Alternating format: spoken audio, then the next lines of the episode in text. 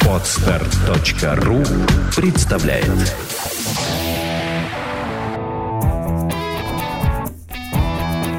Проект «Чувство покоя» представляет Александра Иванова и Андрей Капецкий в лучшем психологическом подкасте «Психология, мифы и реальность».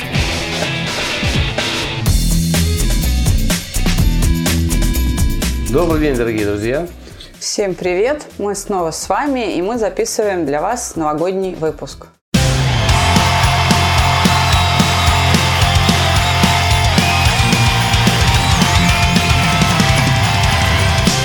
Здравствуйте! С нами Владимир Александрович сегодня, и мы обсуждаем позитивные эмоции. Да, просьба записать подкаст о приятных, положительных переживаниях пришла через нашу страницу ВКонтакте, и мы выполняем эту просьбу.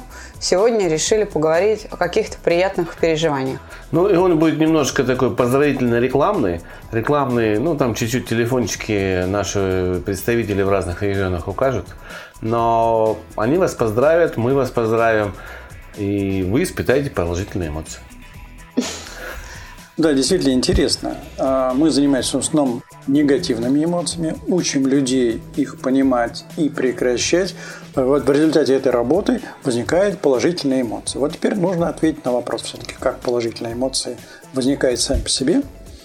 Не только потому, что они устраняются неприятные чувства, но вообще как они возникают. Человек хочет жить и радоваться жизни, да?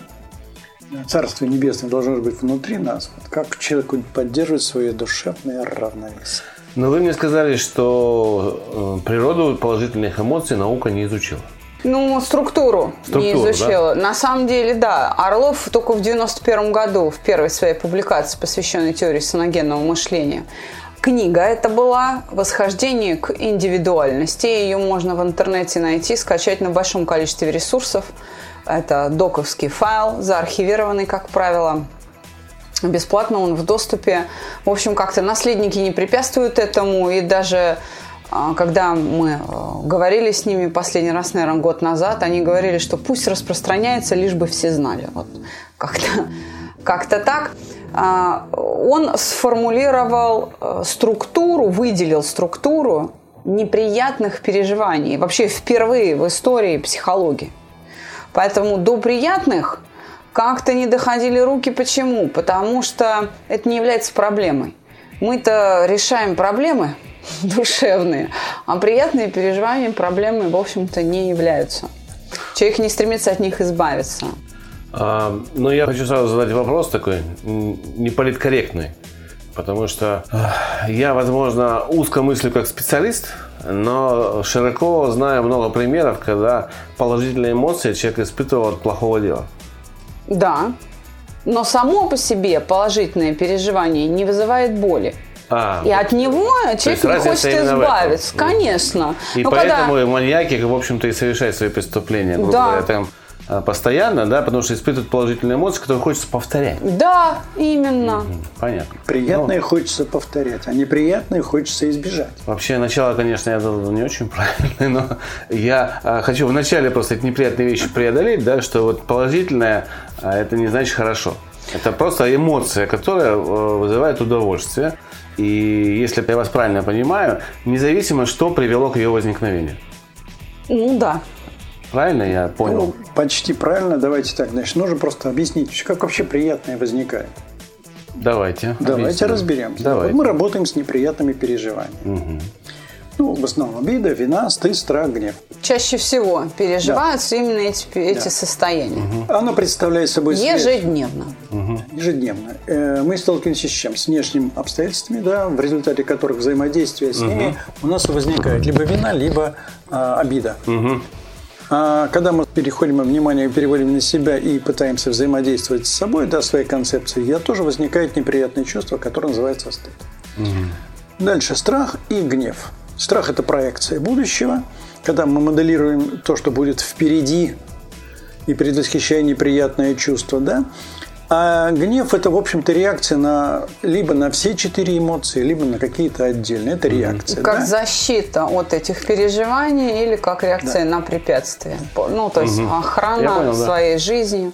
Вот мы когда учим человека пониманию этих вещей и прекращения, в результате этого прекращения возникает как раз приятное чувство. Какое?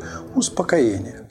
Да, чувство покоя – самое главное приятное переживание, за которое люди готовы платить, идти на гималайские пики медитировать, нырять под воду и что только не делать ради только вот этого чувства покоя. Оказывается, можно достаточно только переработать эти вот эмоции и возвращается к чувству покоя. И где бы человек ни был. Работает он в офисе, или это дома, или, так сказать, спортивные игры, неважно. Человек может поддерживать равновесие за счет умственных действий. Это первый механизм возникновения. Да, то есть прекращение неприятных чувств, которые заканчиваются именно приятным состоянием. Хочу отметить важный момент. В большинстве случаев, в которых мы сталкиваемся, или люди, которые нам приходят рассказывать, где они были на разных технологических программах, да, там по существу учат либо отвлечься, либо подавить это чувство. Принцип вот этот. Либо повторяйте и еще раз, и еще больше в этом. Но само приятное чувство, оно не возникает. Не возникает. Оно просто ослабевает, но не возникает приятное чувство. Это хочется отметить. Но есть механизм, когда он просто сам по себе возникает. Я вот еще на что обращу внимание. Что психологи успешно эксплуатируют приятные переживания, доводя их иногда до абсурда. Те, кто к нам приходят, называют это вау-эффект. Это эйфория. Эйфория само по себе тоже неприятное переживание. Когда происходит отрыв от реальности и потери контроля собственного поведения. То есть это некая иллюзия такая. Ну, то есть это наркотик, только душевный. Можно так сказать. Вот когда мы обсуждали зависть и гордость, то зависть – это взаимодействие двух «я-концепций». Да. Мою «я-концепцию» я сравниваю с твоей, либо завидую, либо горжусь, так скажем, да? Оба состояния неприятны, потому что гордость – это вот такое эйфорическое чувство, одно из эйфорических чувств. Оно тоже очень, на самом деле, неприятно. Почему многие люди сами отказываются от употребления наркотиков или алкоголя? Потому что им не нравится, как говорится, отвал башки. Не нравится. Вот эта заносчивость, вот этот взлет, он потому что потом приводит к такому падению, к такому столкновению с реальностью, которое преодолеть крайне трудно. Поэтому нужно опять вернуться все к той же физиологии, к тому, как порождаются переживания в принципе. Мы об этом говорили, и об этом много говорят и физиологи, и об этом можно найти помимо нас высказывания в интернете и на Ютубе в том числе, именно со стороны физиологов. То есть у нас перед тем, как совершится какое-то действие, на нейронах формируются некие параметры электрического сигнала. То есть того, как должно быть в этой ситуации, чем должно закончиться для организма. Параметры вот этого полезного результата, они формируются на нейронах в виде некоторого электрического там, напряжения. Ну, там много разных процессов, ну, упростим до. Потом совершается поведение.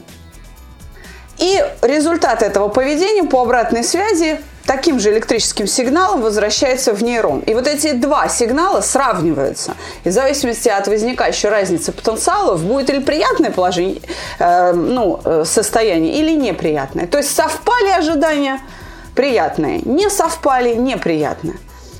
Если они совпали значительно, да, то вот как раз может быть эйфория. Как дети радуются – когда видят подарки от Деда Мороза под елкой. О которых они мечтали. Я бы здесь хотел с тобой подискутировать. Вот смотри, ты сейчас сказала, если совпало настолько, что вот прям 100%, то возникает эйфория. Но я знаю и себя лично, и многих других людей, у которых совпадают их ожидания 100%, но эйфории не возникает. Это зависит от философии. Ну, то есть, значит, не только совпадение влияет на эйфорию. Я просто хотел вот это уточнить. Все правильно. Я здесь просто хочу дальше добавить. Разберем это на простом примере. В каком примере? Обида. Взаимодействие с внешним миром, я строю ожидания. Не хочется, чтобы мой там, молодой человек там, что сделал? Пришел вовремя, был внимателен, подал там что? Пальто, был ласков. Да? Вот такое представление у человека. И когда наступает реальное событие, начинает разворачиваться реальность, человек проверяет вот модель своего ожидания, свои ожидания с тем, что видит на самом деле. Если то, что он видит, совпало, все, человек радуется жизни, потому что молодой человек ответил на запрос девушки, да? Мы это видим. Вот в этом возникает ощущение счастья. Оно может быть сильная радость, может быть тихая радость, но это приятное чувство. То есть оно все время внутри нас. И также можно говорить о чувстве вины, о чувстве стыда, когда удовлетворен собой. И когда вот постоянное взаимодействие с внешним обстоятельством и с самим собой возникает постоянно приятное состояние, мы довольны жизнью. Счастье, оказывается, внутри нас. Не где-либо, а внутри нас. Это все понятно. Я не хотел противоречить Саше и поставить под сомнение ее объяснение о возникновении эйфории. Я просто вижу это как некую полоску стабильности, да, в состоянии человека. То есть ниже это негатив, выше это эйфория. Я правильно понимаю? В общем, да. Когда сбывается больше, чем наступает пресыщение. И вот это пресыщение, вот на грани пресыщения состояние, это и есть эйфория. Угу. На грани, когда с избытком. Потому что могут дальше идут последствия для человека, для взаимоотношений с внешним миром и с самим собой, и последствия для здоровья. То есть, тогда, наверное, это как? Это выше ожиданий. Ну, значительно шире. Выше там, ожиданий, да? Да. Все, теперь понимают. То есть приятные переживания, еще раз, они невозможны без успокоения. Вот если человек фоном, как бы эмоциональным, находится в состоянии покоя, вот тогда он может получать удовольствие от пищи, удовольствие от каких-то действий, запахов, от внешнего вида, от общения, от прослушивания музыки или даже там не музыки, а просто... Его могут радовать не только пение птиц, но и там шум двигателя собственного автомобиля. О, она завелась. Мы начинаем получать удовольствие только после успокоения. Поэтому радость или чувство любви, или ощущение нежности, оно всегда базируется на чувстве покоя. А могу я так визуально выразить? Если взять, допустим, озеро, да? Тонкая полоска воды и воздуха, да, это точка спокойствия. Ниже идет негативные эмоции, глубина это у нас депрессия, вообще глубина это шизофрения, там и все такие патологии какие-то, да. Mm-hmm. А выше в воздухе идет слой небольшой, это положительные эмоции, а если вообще выше, это уходит у нас эйфория, и то же самое, в принципе, сумасшедшее состояние бывает от этого. Да, совершенно. Я вот если разграничить вот визуально так полосками, то вот эта разграничительная полоска между воздухом и водой, это и есть точка покоя, которая дает нам возможность понять, где мы находимся. Где сбалансировано то и другое. Все. Где все переживания сбалансированы. Давайте попробуем поэкспериментировать. Просто назвать приятные переживания. Просто перечислить их. Ну, радость, удача. Счастье. Восторг. Успех. Да, нежность. Любовь, очень приятные переживания. Самое из всех приятных переживаний. Да. Удовлетворение. Да. То есть ощущение сытости или утоления в жажде. Очень приятное переживание. Их много просто. Мы можем всех не перечислять. Важно следующее, что человек может их сам вызвать, к чему он все время стремится. И второй момент. Он может их продлевать за счет собственной работы ума, за счет собственных мыслей и чувств. То есть это чувства. Философия. Да, это философия. Это не значит, что человек может только получать радость, там, скажем, от алкоголя, да, или там и наркотика. Она короткая, там требует усилий специальных. Это лишает человека вообще много радости. Когда человек приходит на алкоголь, наркотики, он лишает себя вообще многих приятных чувств. А здесь человек, когда начинает понимать источник своего радости, там, скажем, приятная еда, да, вот она приятная еда. Он может ее повторять, и это может 2-3 раза в день, это длится много раз в течение жизни. Приятное общение, это тоже из одного состояния приятного переходит в другое. От еды, общения, познания, прочтения книг, просмотров фильмов, посещение театра, физическая нагрузка простая. Это сколько радости. Решение вообще, задач. Да. Да. Это много что несет. Они разнообразны. Чем разнообразнее человек деятельность, тем разнообразнее его радости в жизни. Опять к проблеме вернусь тогда. Почему большинство людей не может в здравой жизни получать? Слушайте подкаст «Психология. Мифы и реальность». Для этого должно быть такое понятие, что есть хорошо. Солнце то, светит, размазано, это да? Хорошо, да. Ветер дует, это хорошо. Там, мой ребенок улыбается он или не улыбается, но он у меня есть, и это хорошо. У меня есть ребенок, это хорошо. Да, у меня есть друзья, это хорошо. И так далее. То есть наступила ночь, закончился день, это хорошо, я могу отдохнуть. То есть нужно расширять понятие, что есть хорошо. Тогда у меня будет расширяться радость. То есть вот у человека есть понятие, что такое плохо, и он сконцентрирован на этом Совершенно понятии. Верно. Да? А что такое хорошо, либо его не научили, либо он не может понять, что действительно каждый день это хорошо. Не обращает на это внимания. Да? Вот, да? Вот внимание и должно быть сосредоточено на том, что есть хорошо. Угу. А хорошо это что? Это мое чувство. Угу. Я прислушиваюсь к себе. Да? Ведь любая эмоция – это распределение некоторых мышечных усилий в конечном-то итоге. Да? И вот эти мышечные напряжения, мышечные усилия, они могут дарить мне удовольствие. И поэтому нужно просто прислушаться к себе. И смотрю, солнце светит, как оно во мне откликается. Приятно, значит, это хорошо и так далее. Да? Внимательное отношение к себе. Люди, как правило, хотя внешне выглядят как люди, которые заняты только собой, их называют, например, эгоисты, да, или человек в горе, замкнувшийся в себе. В действительности он сосредоточен на внешнем мире. Он все время перемалывает, что там снаружи происходит. А то, что с ним происходит, это все равно за пределами его внимания. Он все время, неким осуждением там, или обсуждением с кем-то занят внешних событий. Вот почему мы в занятии ввели такой элемент подведения итогов, написать, что хорошего произошло за время от занятия к занятию и в целом сразу. То есть вы начинаете с этого урока. Каждый следующий урок начинается с подведения итогов. Да. И вдруг мы обнаруживаем, что, оказывается, этим вещам надо учить человека. Мы это обнаружили. И человек начинает это делать. Он начинает замечать внутри себя, что же в этой жизни у него было хорошего. Оказывается, это хорошее начинает расширяться в его сознании. Потому что что такое расширяться? Он просто начинает осознавать его.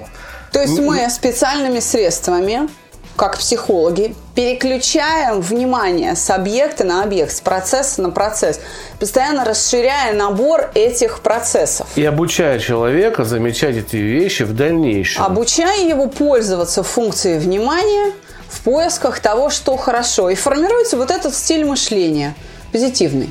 Когда человеку хорошо, даже с чего мы начинаем? Человек приходит, да, все плохо. Хорошо, все плохо, значит, все плохо, запиши, как ты себя чувствуешь. Он написал это, да, мы проделали процедуру «Чувство покоя». Как себя чувствуешь? Уже лучше. Не все могут сказать, что после первой процедуры уже все наладилось. Далеко не все.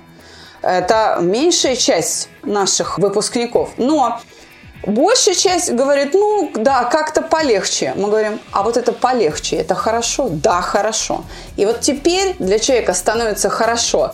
Не то, что он за 20 минут процедуры стал здоровый, счастливый, у него наладилась жизнь, там вернулась жена, родились дети и все. Нет.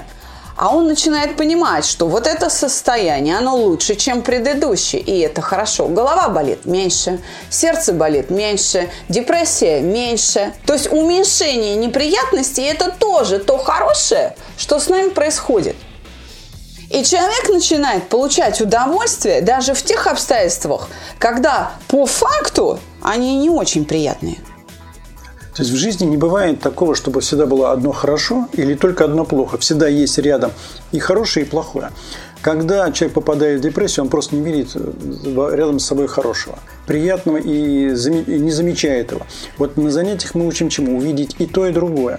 Потому что когда человек сталкивается с реальностью, ему нужно найти ресурс, справиться с неприятным состоянием. Где он должен взять его? Как он должен взять его? Мы говорим, переведите внимание вот на приятное. Вот найдите ту опору, внутри себя опору. Да, вот где можно точно встать, опереться и потом почувствовать состояние хорошее и потом обратиться к неприятному, когда можно встретить это неприятное состояние из внутреннего состояния комфорта. И тогда человек находит решение задачи жизненной. Я сейчас тогда постараюсь еще сформулировать по-своему, а вы меня поправляете, если я буду не прав. Мне кажется, что большие города, да и небольшие тоже, влияют темпом своей жизни, сбивается фокус внимания с хорошего на плохое, потому что происходит очень много событий с такой частотой, плохих событий, с которой человек научается ненавидеть это. Почему пасечник в лесу в Сибири живет счастливо?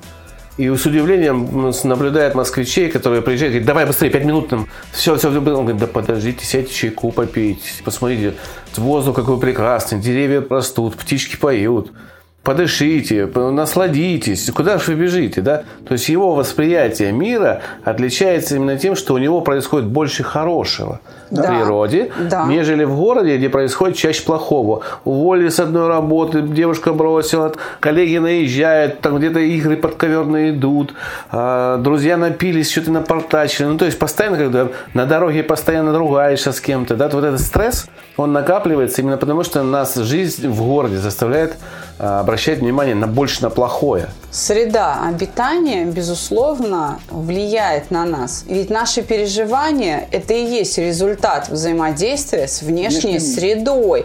И, конечно, звуки искусственных механизмов, они, мягко говоря, далеки от той эволюционной модели волны звуковой, на которую настроены наши уши. Почему так много уделялось, по крайней мере, там, в советское время влиянию шума? И говорили, что вот шум городской очень плохо влияет на здоровье, поэтому давайте мы построим по всей стране кучу санаториев, чтобы люди вышли из этого шума. А ведь это правда, это то, про что говорит Биркин. Эволюционные параметры сигнала.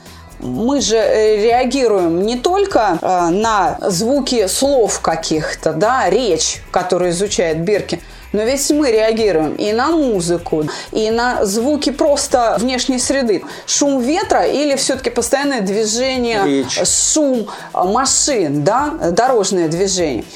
Но мы реагируем, и зрительный анализатор настроен на совершенно другие параметры входящего сигнала. Но объективно мы настроены на хаос, то есть листочки, цветочки, облака, земля, вот на это. А что мы видим? Прямые линии, жесткие, очень упорядоченный, чрезмерно упорядоченный зрительный сигнал, который поступает в городе. Плюс постоянно монотонно, также чрезмерно упорядоченный сигнал – это шум двигателей. А если кто-то пользуется метро московским, там вообще же лязг стоит. Невозможно количество децибелов. Очень громко. Почему столько фобий в метро, да? Конечно, в том числе есть. Поэтому. Потому что психика истощается вот этими чрезмерными нагрузками. И почему на своей последней лекции в этом году в Hyundai Motor Studio я сказала, что самые счастливые люди – это дачники. Да. Потому что, да, они испытывают больше приятных переживаний, потому что у них есть такая возможность. Они на это нацелены. Но поскольку мы живем все-таки в городах, большинство людей, человек может своим набором инструментов, своими физиологическими способами все-таки встроиться в этот механизм и чувствовать себя счастливым. Ну, какое-то время, да. Для этого нужно что? Научиться вот понимать, как вот, почему возрождается неприятное чувство, как его остановить, и за счет чего можно испытывать радость. Даже, казалось бы, езда в автомобиле, может она приносить радость или нет? Конечно, может. Вопрос в том, что когда человек входит в состояние покоя и едет в этом состоянии, это уже приносит удовольствие. Пусть это будет там час, два, три. Или он выходит на лекцию к студентам и начинает говорить, в комфортном состоянии он может донести этот материал для людей. То есть, оказывается, можно управлять этим процессом, как устранять неприятных состояний, да, и вызывать произвольно радость в жизни. Я сейчас подумал, что тот, кто изобретет некие такие фильтры в уши, нет, которые будут пропускать только определенные. Мы не об этом должны заботиться. Мы должны заботиться о том, чтобы преобразить свою среду обитания таким образом, чтобы нам было комфортно и, ну так скажем, на природе. Нам не нужно так много концентрироваться в городах. Нужды в этом нет на самом деле у человечества. Мы вполне можем быть рассредоточены, размазаны по планете и чувствовать себя хорошо. Ну, с учетом того, что сейчас интернет, я думаю, да, может быть, скоро все будут работать из дома, а дом может находиться и в лесу. Не обязательно быть в мегаполисе. Другое дело, что люди все-таки это стадные существа, и им нужно общение и взбивание в некие группы, чтобы получать удовольствие от общения с себе подобными. Просто когда эта группа, это деревня или село численностью 10 тысяч человек, там все-таки можно настраивать близость душевную, испытывать вот это чувство приятной вовлеченности, да, в общение. А когда вас 10 миллионов, то вы, по сути, все чужие. Я согласен, но люди едут в Москву за одним тем самым единственным шансом встретить удачу в том месте, где даже не предполагаешь. Тогда человечество... прославиться, либо там заработать денег на этом. Они едут в Москву и в большие мегаполисы за деньгами и славой. Тогда человечеству нужно изменить критерии того, что есть успех, что есть слава. И нужна ли она нам? Такой ценой. Такой ценой. Даже неважно, сама по себе, нужна она или не нужна. Так ли важно быть прославленным? Какие бы проблемы человек ни решал, главный вопрос ведь у него поддержание душевного равновесия и этого счастья внутри себя. А если это внутри себя, то это труд самого человека, вступая в взаимодействие с окружением, с природой, ну, самое главное, вступая в взаимодействие с самим собой. И умение, вот это умение поддержать радость и вызвать ее, продлить, насладиться тем, чем ты живешь, скорее всего, вот это и будет мудрость в нашей жизни. Я недавно тут услышал некую концепцию, что человечество вынуждено будет прийти к концепции жизни как в игре. Меня это немножко удивило, потому что есть люди, которые любят играть, а есть люди, которые не любят играть совершенно. И как заставить? Это будет насилие над теми людьми, допустим, да, которые не любят играть. В чем же здесь, если игра – это удовольствие, и люди стремятся к абсолютному удовольствию, то есть к позитиву через игру, как это будет отражаться на людях, которым это не нравится? То будет полицейское государство в виде игровых каких-то вещей? Я хочу с тобой поспорить. Человечество не придет к жизни, как к игре. Я еще раз говорю, это концепция, которую я недавно услышал. Но это утопическая концепция, и она построена человеком, оторванным от реальности. Это однозначно, я хочу сказать. Следующее, что мне хочется сказать, что, конечно, если человек не хочет играть в игры, то для него это будет, конечно, насилие. Но я так скажу. Вопрос ведь не в том, что люди делятся на тех, кому нравится и кому не нравится. Вопрос в том, почему это происходит. Так, потому что люди научились. Кто-то научился испытывать удовольствие от игры, а кто-то не научился. И его надо этому учить. А не заставлять его играть, чтобы другие себя чувствовали хорошо. Человека нужно учить получать удовольствие. И не только от игры. Не только от игры, но даже жизни. Любая игра. Вот, Владимир Александрович, вот скажите. Главное удовольствие от жизни – это тот труд, который он совершает. Вот почему дачники счастливые?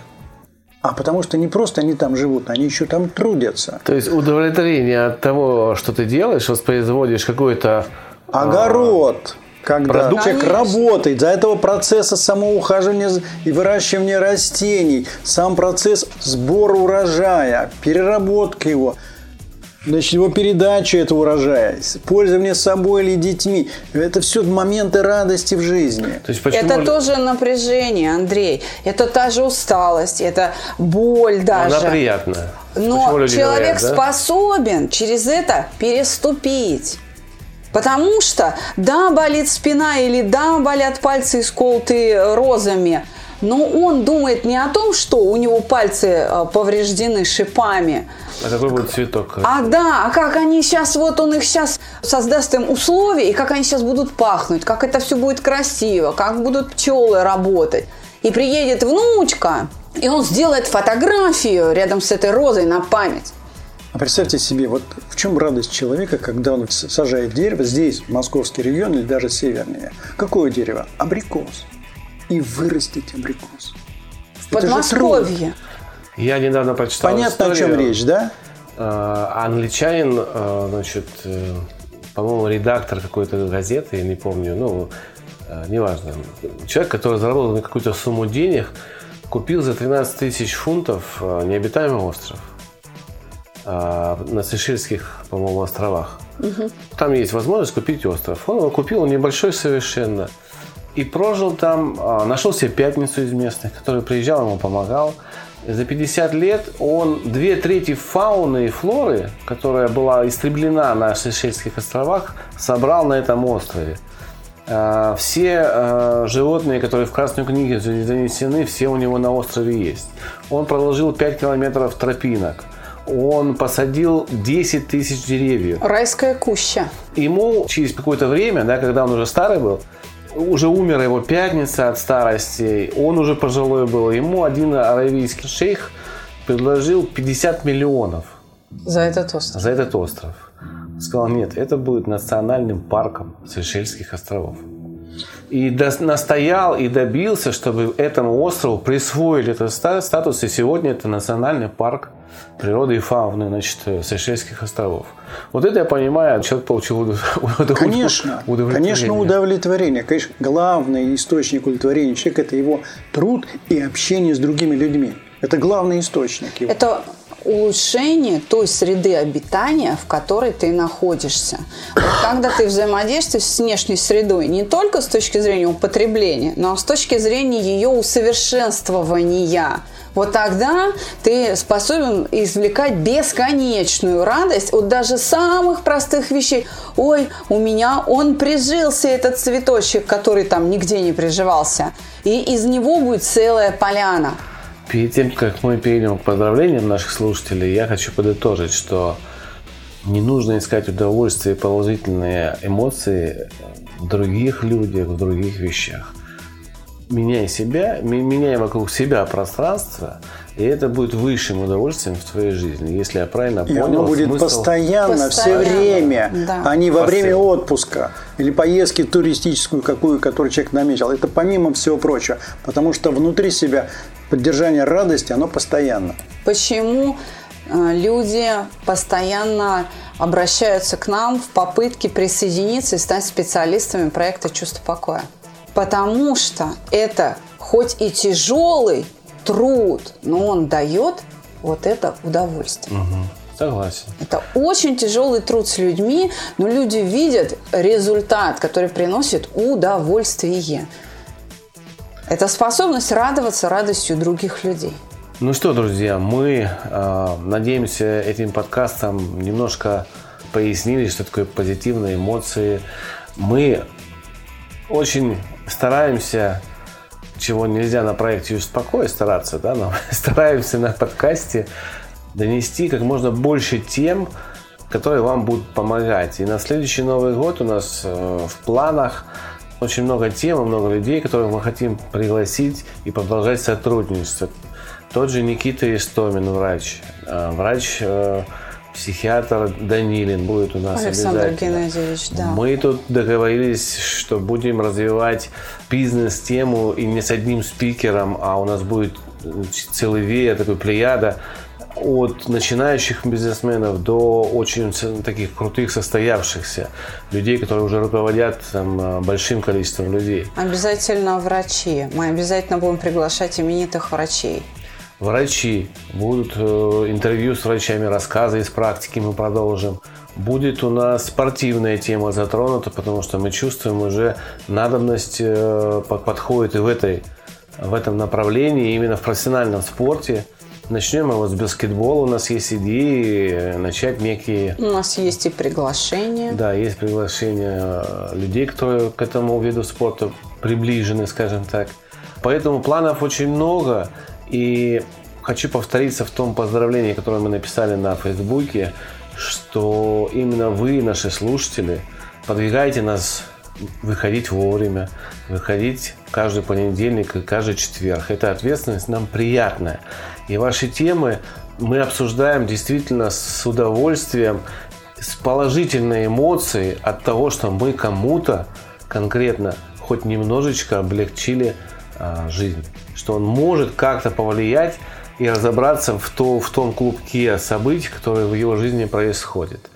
Поэтому поздравляю от себя, сейчас скажут другие коллеги мои, вас с наступающим Новым годом, желаю вам счастья, здоровья и спокойствия. Да, я тоже хочу поблагодарить слушателей. Вы знаете, благодаря вашим вопросам, иногда очень сложным, иногда совершенно глупым и дурацким, как ни странно, растет наша квалификация. Вы делаете лучше нас, вы нас совершенствуете. Для меня самая сложная рубрика – это «Блиц». Как ни странно, «Блиц», я к нему готовлюсь, я бы сказала, наверное, как к олимпийскому забегу. И присылайте вопросы. Если вы не будете и дальше бояться задавать их, то вы будете все меньше и меньше разочаровываться в нашем подкасте, потому что вы же нас и совершенствуете. Спасибо вам большое. Я желаю вам всем исполнения желаний, исполнения своих каких-то сокровенных мечтаний, любви, здоровья и чувства покоя. Ну, поскольку у нас сегодня подкаст о радости, наверное, нужно поделиться теми рядом успехов, которые у нас было за время этого года. А у нас есть что сказать. У нас как-никак наши коллеги нашего проекта устроили личную жизнь. У нас в этом году уже 2 свадьбы. Да. Это все-таки радость. Оказывается, проект помогает устроить и личную жизнь. Это все-таки радость, которую можно перенести. И человек, овладев вот этими навыками, привычками, в сложных жизненных ситуациях способен создать свое счастье, как он его понимает. Поэтому мы, поздравляя всех с наступающим Новым годом, желаем также быть радостными, делиться радостью с другими, учиться быть радостными и распространять эту радость на всех. С Новым годом! Поможем. С Новым годом! С Новым годом! А сейчас, чуть дальше, будут поздравления от наших коллег, которые нам были присланы по телефону. Наши коллеги из Киева, из Алматы, из Краснодара поздравляют вас от всей души. И мы попросили специально их записать, это поздравление, чтобы вы знали, что эти люди реальны, они есть. Каждый из специалистов указал свой телефон. Вы можете ему позвонить в своем регионе и связаться каким-то образом, проконсультироваться. Вот это и есть рекламная часть, о которой я говорил в начале. Поэтому мы прощаемся с вами до Нового года. Встретимся через год. Ну и в следующем году теперь уже. Да. В следующем году. Ну и поздравления наших специалистов из регионов. Здравствуйте, дорогие слушатели! Я Мария Лаврентьева. Поздравляю вас с наступающим Новым годом и желаю, чтобы в новом году у всех все сбылось. Здравствуйте! Меня зовут Игорь Донец. Друзья, в новом году хочу пожелать вам еще больше оптимизма, еще больше радости, еще больше уверенности. Не останавливаться на пути к своей цели, потому что успех – это умение идти от поражения к поражению, не теряя энтузиазма. Телефон представительства «Чувство покоя» в городе Киеве. +38 067 506 17 90. Я являюсь официальным представителем и специалистом «Чувство покоя Казахстан». Меня зовут Лариса. Друзья, поздравляю вас с наступающим Новым годом! Я хочу пожелать вам в грядущем году новых открытий, достижений, успехов. Пусть этот Новый год принесет вам множество хороших и самых незабываемых событий. И пусть в каждом вашем доме царит уют, тепло, добро и благополучие.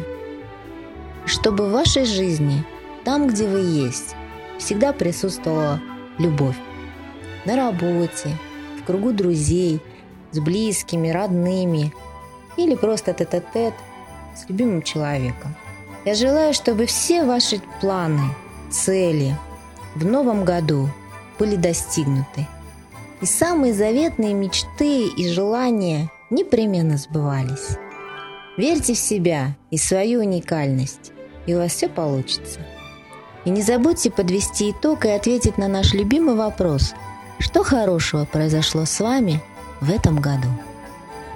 Самыми наилучшими пожеланиями мы шлем вам наше южное солнце. Пусть оно всегда светит над нашими головами и озаряет нам путь. Мирного нам всем неба над головой, счастья, добра и процветания. Ваше чувство покоя, Казахстан. Если вам нужна наша помощь, обращайтесь. Наши телефоны +7 705 210 38 38. И вся информация есть на нашем сайте www.чувствопокоя.kz. До новых встреч, друзья! С Новым годом!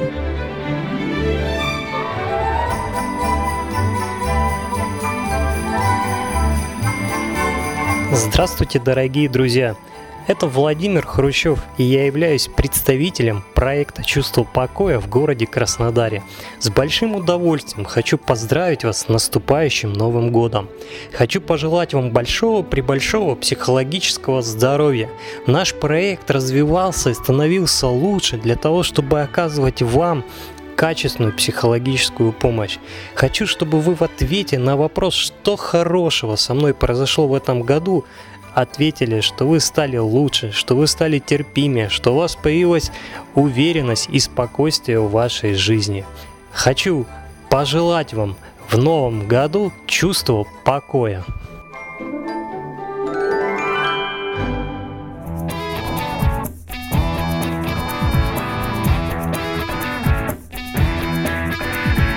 Психология, мифы и реальность. Слушайте каждый понедельник и четверг.